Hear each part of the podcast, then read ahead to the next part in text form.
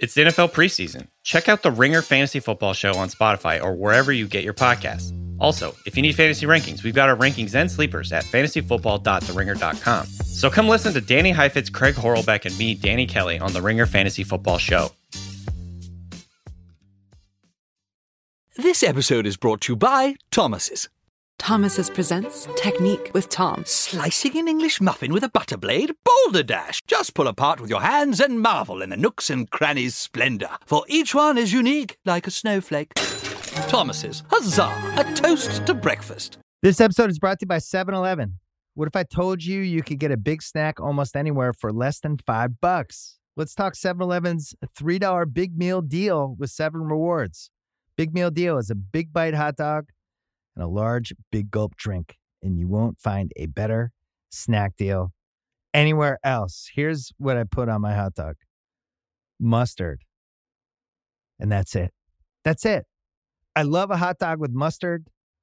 Maybe if the chili, if I'm feeling it, if I'm feeling crazy, maybe a little chili, maybe a little nacho cheese, but I'm a hot dog and mustard guy.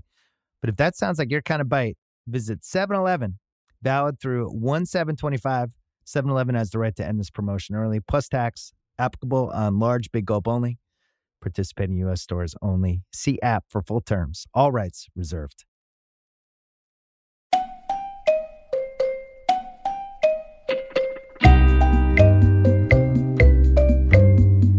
Hello, media consumers. Welcome to the press box. Bryan Curtis of The Ringer here, along with producer Kaya McMullen, who is pinch hitting for Erica once again. We're joined today by the Wall Street Journal's Jason Gay. Jason, I hate that we have to keep doing these, but we lost another big one. Vin Scully, Dodgers announcer on two coasts, chronicler of Bill Buckner's error and Kirk Gibson's shot to deep right field, died yesterday at the age of 94. Where do we start with Vin Scully? I mean, I think do you have to start with the how big the era or eras that he spans are. I mean, this is a person who, you know, when you consider the length of the career, I, a lot of people pointed to seven decades in the business, but not just seven decades, seven decades of incredible transition in media. This was a radio baby who came of age at a time when television was in its infancy, sports television, and really kind of rode that wave to its summit. I mean, we're talking about calling baseball games at a time when it was still possible to rivet two thirds of the nation to a baseball game. And follow this team in the Dodgers, which when the time he joined them had just taken aboard uh, Jackie Robinson, follow them from Brooklyn to Los Angeles at a time of great Major League Baseball expansion. And sort of represent this westward evolution, not just in baseball, but in the country. I mean, people came of age in Los Angeles with Vin Scully as their guide. He is as consequential an Angeleno as there's ever been. I leave that to you as an Angeleno now, but I feel he's as vital a part of the soundtrack of that city as anyone who's ever lived. It's an amazing trick to be an absolutely essential Brooklynite. Yeah. And an absolutely essential Angeleno and dignify both. Amazing. Truly. I, um, when you talk about the span of time, I, I too am amazed by that. He would talk about in interviews how his family, when he was a little kid, had one of those giant wooden radios that your your grandpa and my grandpa used to talk about, and there was enough room for him to literally slide under the radio and listen to these distant football games that he said he didn't care about. you know, just the sound would wash over him and he would sort of think about, oh wow, what if I was a broadcaster? What would I do?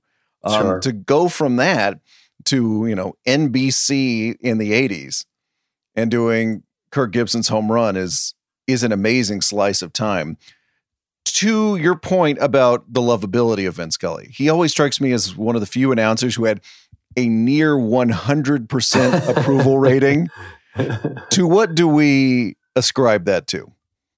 You know, I think that there was uh, very palpably in the way that he delivered games and the way that he talked about the sports and himself, you know, a very discernible humility. You know, it didn't feel like he ever wanted to make the action about himself. And it's not to say that, you know, you're born without ego. If you're, you know, talking on the air for four hours a day, you're going to have a certain degree of belief that people are interested in what you have to say. But his approach was always conversational. You know, he was not the, you know, the word we throw around a lot with announcers is stentorian. He's not that guy. He was a conversationalist. And to go back to what you talked about with the wooden radio in your home. Now we're going to really sound like old people, but you know, radio is a medium which, unlike anything that exists today, uh, in, including radio itself, has a degree of intimacy that is unrivalable. You just feel like the person is sitting in the room with you. There's an ambience to it, especially, you know, we all kind of, if we're a certain age, you have memories of having the transistor going in your bedroom. You're staying up later than you should be staying out because you got to figure out what's happening with extra innings. And these people who speak through this magical device have a kind of life uh, and presence in your life that is unlike any other form of technology. And I think that he was, you know, he he managed the transition seamlessly but I think he fundamentally was this radio person. And there was a kind of feeling that he was a friend as opposed to somebody who was sermonizing and certainly not lecturing to you. And I think that accounts for a great deal of his likability. He also, quite importantly, was a very nice guy. you know, I, have yet to come across the trove of Vin Scully was a terrible person uh, accounts because, you know, they likely don't exist. He was somebody who, on the contrary, when you write something about him, as I've done a couple of times in my life, um, you hear incredible stories of interactions that people had with him over the years. Uh, I got one just this morning from a gentleman who told me that he grew up in the same neighborhood as Vin Scully and surfaced at Dodger Stadium's uh, broadcast door a number of years ago. And a security guard, he told the security guard, you know, what the deal was. And the security guard came back and said, wait here. and Vin came out and gave him a half hour audience with him and his buddies who just couldn't believe that they were in the presence of Vin Scully. So wow, being a nice guy helps the the nice guy image. I think fundamentally, Bryan. To your point about radio, I can't prove this, but I have been reading tweets and hearing people say offhandedly for more than a decade that they'll never forget driving around Los Angeles and listening to Vin Scully do games on the radio. And what's interesting is many of these people have never lived in Los Angeles. And ah. I am almost convinced that they didn't actually listen to Vin do games on the radio while driving around Los Angeles. I am convinced, and this is a compliment to Vin, that he is such a giant presence and his voice is so in all of our lives, even those of us who did not grow up in LA during his glory period, that everybody is kind of imagining they did that. And it just seems like you did that at some point in your life because it seems like this Vin is this great collective experience of a person. So like even if even if you weren't, you know, going down the five, uh, you know, flipping channels and, and hearing Vinny do the Dodgers, you feel like you did. I think that's very true. I think it also, interestingly, I'm going to get the wattage wrong, but I think it was a 50,000 watt studio that they had in Los Angeles, which means that you were blasting that thing out. I mean, there were people who were growing up in the boonies of Oregon who were Dodger fans and Vin Scully fans, and they felt that same kind of, you know, warmth from that station. And, you know, I'm reminded of what's the, the movie American Graffiti where, you know, Wolfman Jack is kind of the ambient noise of that movie. And then finally, you know, Richard Dreyfuss's character gets into the station and he, you know, meets Wolfman. And you could have made the same movie with Vin Scully as the ambient noise of the city. He didn't always love doing interviews. I read a quote from him this morning saying that whenever a piece was written about him, even if it was full of praise, there'd always be one or two things that bothered him in the story. so, what was your experience like as a journalist getting to talk to him a couple years ago? Well, he was, you know, this was in his last year in the booth in 2016. And I was one of many people who raised their hands for the opportunity. And was thrilled to get the chance and it was before a Dodger game. And, you know, as is with oftentimes with interviews, the most memorable parts are not the Q and A itself. Um, you know, owing largely probably to my own lack of performance there. The things that I remember the most are just watching Vin Scully in his milieu. You know, watching him you know, navigate the press box cafeteria or the elevator or say hello to other people. I remember at one point him nodding at Fernando Valenzuela uh, in the press box area. And like, I mean, I'm an 80s baby and it's tough to top somebody like Fernando in terms of what I remember as a baseball nut as a child. And just seeing that collision was amazing to me. And, you know, this kind of, unless you've been to a Dodger game, it's hard to fully render how significant a figure he is in the fabric of that franchise. It's the first thing you hear when you arrived at Dodger Stadium. I don't know if it's still the case, but it certainly was when he was to calling games. His voice welcomed you to the ballpark. Told you to make sure you took your keys from your car. Um, he oftentimes was the most successful part of the franchise in some of the leaner years. Um, and so to see that, I mean, to have your franchise's most iconic presence actively living and working and participating and moving about it, just to be able to observe that was the thing I took away most. You wrote in your column today that you sat up a little straighter yeah. when you were interviewing Vin Scully. Yeah, of course. I mean, first of all, he looked like he just had surfaced from the men's counter at, you know, some beautiful custom clothing place. He had the pocket square just so, and the lapels were just so, and the hair was just so. And, you know, here I am like trying to make do and shabby J. Crew. And, you know, yeah, absolutely. You know, when you're in the presence of somebody like that, you do perk up a little bit more than you ordinarily might. It's interesting to me that he straddles a couple of things. He was very much a local announcer starting in 1950 with the Dodgers and on the way through to 2016 when you're sitting there sitting up straight next to him. But he was also at the same time a national announcer. Yeah. From 19, starting in 1975 at CBS, but he kept the Dodger gig the whole time, even part time. So he always had one foot in one world and one foot in the other world. And if you look at his national years, there's a lot of NFL in there, but really as a national baseball announcer on television, it's really 1983 to 1989. Not yeah. a huge span of time when he's doing the game of the week for NBC. And even then, he's alternating World Series with Al Michaels, which is itself kind of mind blowing. But it's true. But he gets to the World Series in 1986 when the ball gets past Bill Buckner. He gets to do the World Series in 1988 when Kirk Gibson limps up to the plate and hits the ball out, just like he'd gotten to do the catch in 1982, Cowboys 49ers. So his timing was just absolutely impeccable. Yes, when he drew even years with Al, you know, that was really an incredibly vital uh, decision. I mean, Al I got the earthquake, being... he got Kirk Gibson.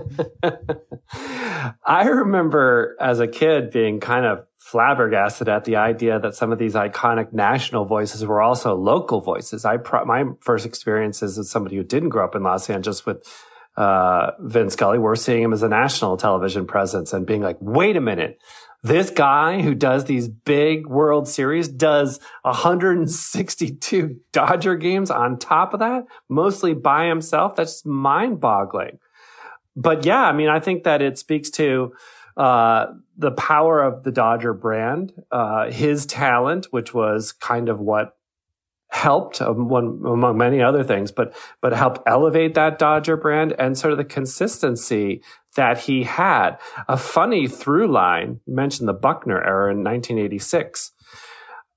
Like a lot of people, I've spent the morning listening to some of the great calls. When Aaron hits 715, that's Buckner in left field watching the ball go over the fence. And he's in the call, Bill Buckner, uh, approximately, I guess, 13 years previously. Amazing. Totally amazing. And it's again, you and I sometimes allow ourselves to be the old men in these podcast situations. I cannot describe to anyone who wasn't around how electric the Buckner error and then the Gibson home run were in sports in the 80s. You know, they are yeah. top of whatever pantheon you want to make. you know, they, Super Bowl sucked many of those years. Those moments were absolutely incredible. Absolutely incredible, and also just rendered in a completely different kind of environment. Now we have this campfire of social media where the game is actually kind of like background music to the chatter that we're having, you know, over the game and over the announcers and kind of ridiculing every little like eccentric thing we see on screen. Then it was you know, first of all, spectacular ratings. I mean, the ratings a World Series would do in the peak of the 80s is, you know, multiple times larger than it is today. Um, but also just, you know, our experience of processing it was quite lonesome. We were in our bedrooms or we were in our television, you know, on our, our TV rooms, maybe with family, maybe with friends, maybe we'd open up a window and scream out of it. But it was really us and who we were hearing on TV or if you had a lunatic father like I did, who liked to turn down the television and play the radio broadcast for a lot of different sporting events, that was our way of doing it. One person got to call it live on television, a couple people on the radio. It was not a it was not a crowded space, as they say. No. Rewatching the Gibson thing this morning, I am struck once again by she is gone. Yeah. Yes. Yes. You, yes. Just yes, feels uh, like a pronoun that he has smuggled in from another era uh-huh, onto network uh-huh. television in 1988. Uh-huh. And and he did that early. I believe he feminized home runs uh, in the 50s in Ebbets. Um, so that was an early thing that he did. You know what's staggering, and again, I would recommend for anybody who hasn't done it already to go back and watch a clip like the Gibson thing because it's all there you know, all the skill, um, is what a lengthy piece of theater that is. What a that's an endless at bat. Oh my god, it goes and, on and, and on. Completely out of sorts. You watch the first two strikes of it, and you're like, "What is Lasorda thinking? What a dumb call this was!" And Eckersley effectively toying with him. Uh, he looks like he should be instantly rolled into the disabled list. And then when it happens, when he pulls it off, there's silence, which uh, again was, you know, another part of the magic of Vin Scully, knowing when to turn it off, which he did for Gibson, which he did for Aaron, which he did many times for the great, great moments to know that there was no verbal accompaniment that would be sufficient and to just let it be. It's become kind of a generic compliment to an announcer that they let the moment speak for themselves. People like to say that. Uh, to which I would amend that no, no, no there are certain moments you let speak for themselves.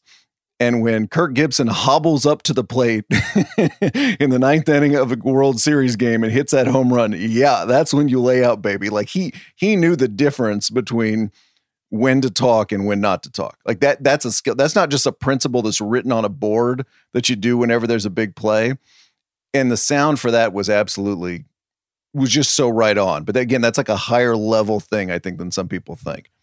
I agree. I think also that, you know, it became cliche because he turned it into something. I think people imitated him. They understood from watching him that letting the moment breathe uh, non-verbally was the way to go. I also think that, you know, again, he was coming up at a time when you know, we weren't atomizing these things and publishing them all over social media and saying like, oh, look at this catchphrase or look at this clever thing that he said. And you and I both know that there are a number of people in the business who like to write down the things that they're going to say in the event that things are going to happen. You watch something like the Eckersley Gibson showdown and there ain't no prep that is going to make you turn that into an incredible moment. There's there, there's there's nothing you've you know you've you've pre-ordered to say in advance. You didn't write that on your boards when uh, Kirk Gibson limps up to the plate. Say this. No, I mean it, crazy, crazy. Without doing the math, do you want to guess how old Vin Scully was when he called that home run? Um, back of the envelope, uh, I was sixty three. Sixty. Okay. So he's only seven years older than Joe Buck is now. Yeah. But yeah. and I don't think I'm just doing this from the vantage point of 2022, but he felt a little bit like an older figure in that world, especially when young pups at the time like Bob Costas and Marv Albert were sure. part of that pregame show and part of that World Series coverage. Sure. But then sure. he did another 28 years on television. And I think this is right. part of his legacy too. We've seen a lot of announcers get old on national TV. Yeah. And people start to pick and go, you know, has he lost his fastball? He Mhm. was great. He was great, but dot dot dot. Can we get the succession plan? Mhm. Scully does something really interesting. NBC loses the rights to baseball in 1989 when he called the championship series. So then he basically he did a lot of World Series on the radio, but then he reverts to basically being a Dodgers announcer. Where Yeah. the people who are listening to him love Vin Scully and Yeah. are happy to Yeah. roll with Vin Scully deep into his 80s and not worry about it. To me, that's key to his appeal too. He also had a sense, I think, for what he could do and to work within his limits. He was somebody who modified his schedule. Um, he didn't go on every swing possible. He wasn't trying to grind out every possible opportunity to do it. Um, he was doing a modified schedule as he got older. But I also just think that he was somebody who, in complete metaphor to like a pitching routine, like, you know, he, there wasn't a lot of labor to his delivery. You know, he was not somebody who had a high kick and flung himself through the plate. You know, he was somebody who stylistically could go for long periods of time because of his economy of language and the way that he did it. Um, he was not full of bombast as we've gone over. So I think if anybody was sort of born to do it for a long period of time, he was. And to his credit, um, another thing, you know, and I don't know if the national experience helped, or I don't know of the fact that he was born in one region and moved to another region helped, but he never sort of became his own version of a cliche, which is what happens, I think, to a lot of the great iconic announcers is that at a certain point they become this character, right? You know, they, they they're going to have the, you know, t-shirts and bobbleheads and like, you know, the catchphrases that people come to hear. And if you get a little bit of that, you're satisfied. He actually was still a very, um, you know, intellectually vigorous, uh, contributor to these games. He wasn't just playing Vin Scully on the radio and TV anymore. I want to return to a point you made earlier about ego or lack thereof. I, I'm not uh, capable of peering into Vin Scully's soul and understanding what he thought about his own abilities.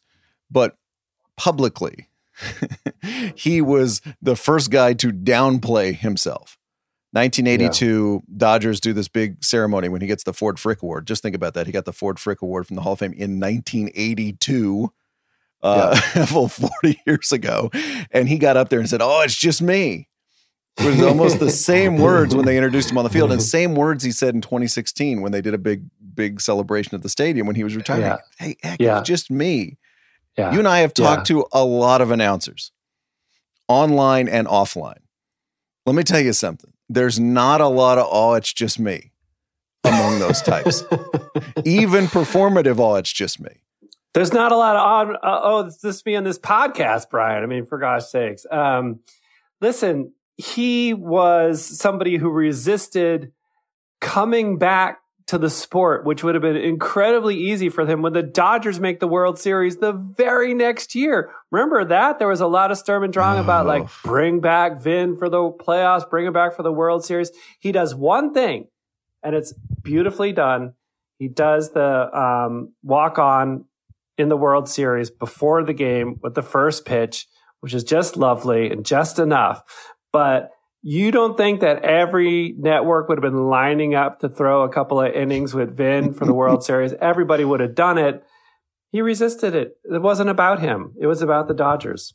And it was the stupidest thing, if people remember this at the time, because it was America's media critics who were doing things like calling Joe Buck and said, Will you stand aside and surrender an inning in the World Series to Vin Scully?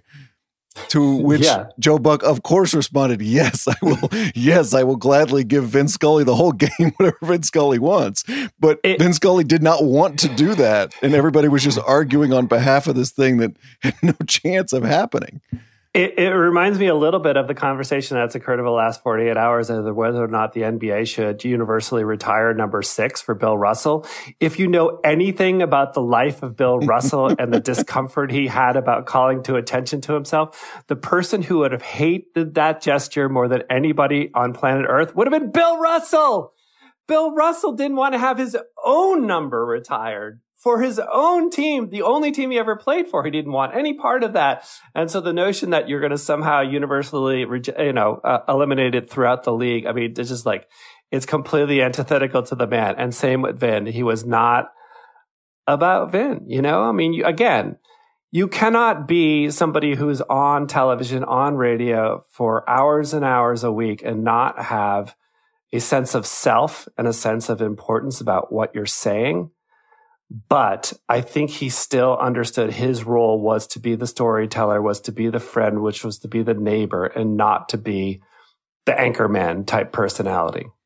Before you go, I want to talk to you about one, uh, what we're required, I always say here at The Ringer, to call a sliding doors moment. This happens in 1981 at CBS. The network has just found a hot new announcer named John Madden Oh yeah. yeah. And they go shopping for the right play-by-play man to put with John Madden. And they said, "Well, we got two guys. We got Vin Scully and we got Pat Summerall." And I believe Scully got the first 4 weeks. I think Pat was doing the US Open or doing tennis at the time. And then they switched. Mm-hmm. And we all know the end of the story is that Pat Summerall winds up getting this incredible mid-career rejuvenating boost of being the guy sitting next to John Madden, and of course adding his talent to it too. While Vinny gets incredibly angry, is given the NFC Championship game with Dwight Clark as kind of a lovely parting gift, and then departs yeah. very quickly to NBC. Do we want to imagine what the Vin Scully John Madden pairing throughout the 80s would have been like on NFL games? You know, I, I wonder what sort of oxygen would have been left. And I don't mean that in the fact that the guys were just, you know, two over talkers because they weren't. They sort of understood like how to share a booth. They showed that throughout their careers. And, but I think the, the combination was much more correct with Summerall and Madden. They were different types, you know, and there was no way on earth that a Pat Summerall personality would compete with a John uh, Madden personality. It is an interesting question because he did show an ability to, to, to share the booth with people. You know, no one was more complimentary, interestingly, of Madden after Madden's passing not that long ago. You know, I think Scully did recognize the fact that the right call was made. It is so interesting because Scully goes off, you know, again, call the World Series throughout the 80s, become this icon in and inside and outside of baseball. Pat Summerall a big star of the 70s. His reputation, at least in that era, was secured, but then he gets 10, 20 more years of not only career, but prime time games and Super Bowls because of that one decision that was made at CBS. I think that's really interesting. Any last words? Yeah, and I would just, you know, for people who are, you know, crashing a little bit of Vin Scully in the, you know, coming hours and days, um, you know, the LA Times has had some really great coverage. I think the Los Angeles aspect of this cannot be understated. You know, the fact that he comes to this city when the city is becoming what it becomes. Mm-hmm. Um, you go to a place like Chavez Ravine and you walk in there and you cannot believe that people are allowed to play baseball here every day. It does feel like heaven.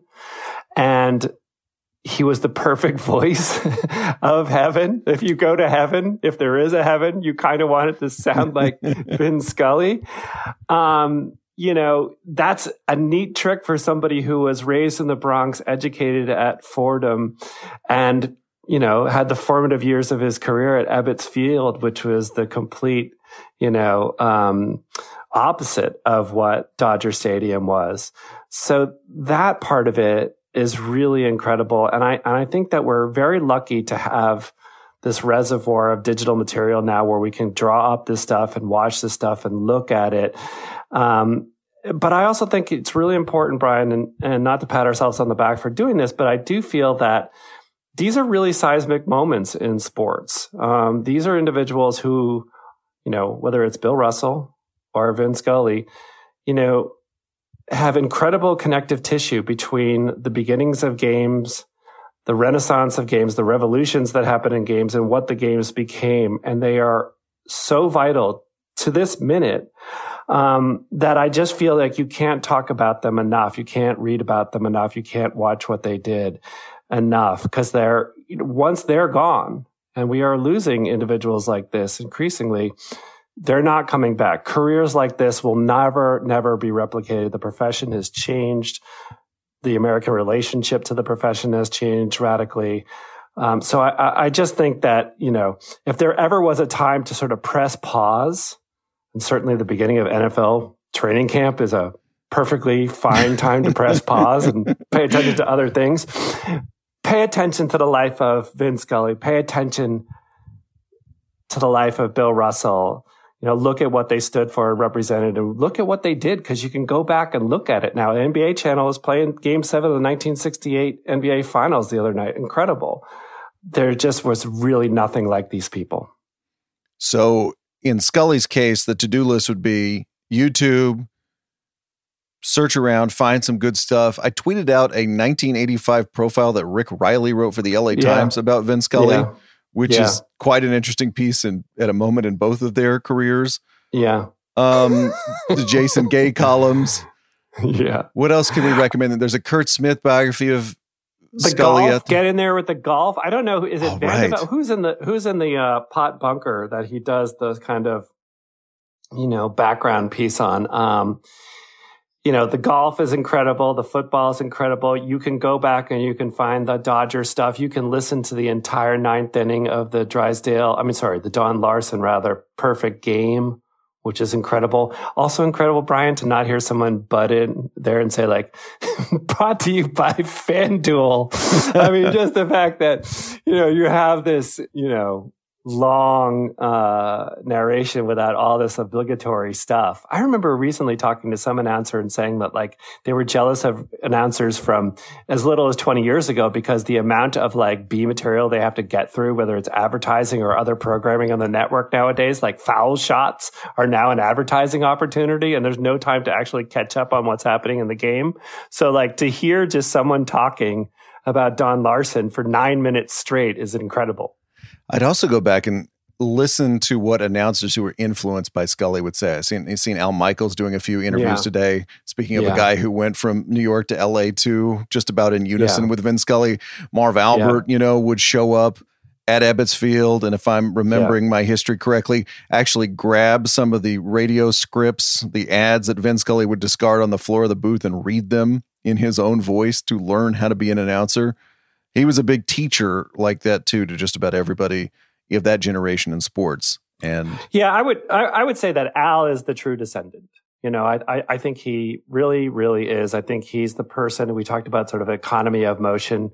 He is very much that himself. There's not a lot of, you know, just kicking and, you know, moving around. I mean, Al Michaels is somebody who gets it done with as little fuss as possible the voice alone transports you into a feeling that this is a big thing. You know, you ask why, you know, an Amazon would pay a fortune to have Al Michaels come aboard and do Thursday night football. Well, it's because the second you hear his voice and you hear the way that Al Michaels, not by raising his voice, but by lengthening the voice, makes it feel like a moment that's incredibly worthwhile. I think he's the probably the the the true heir to the to the Scully legacy.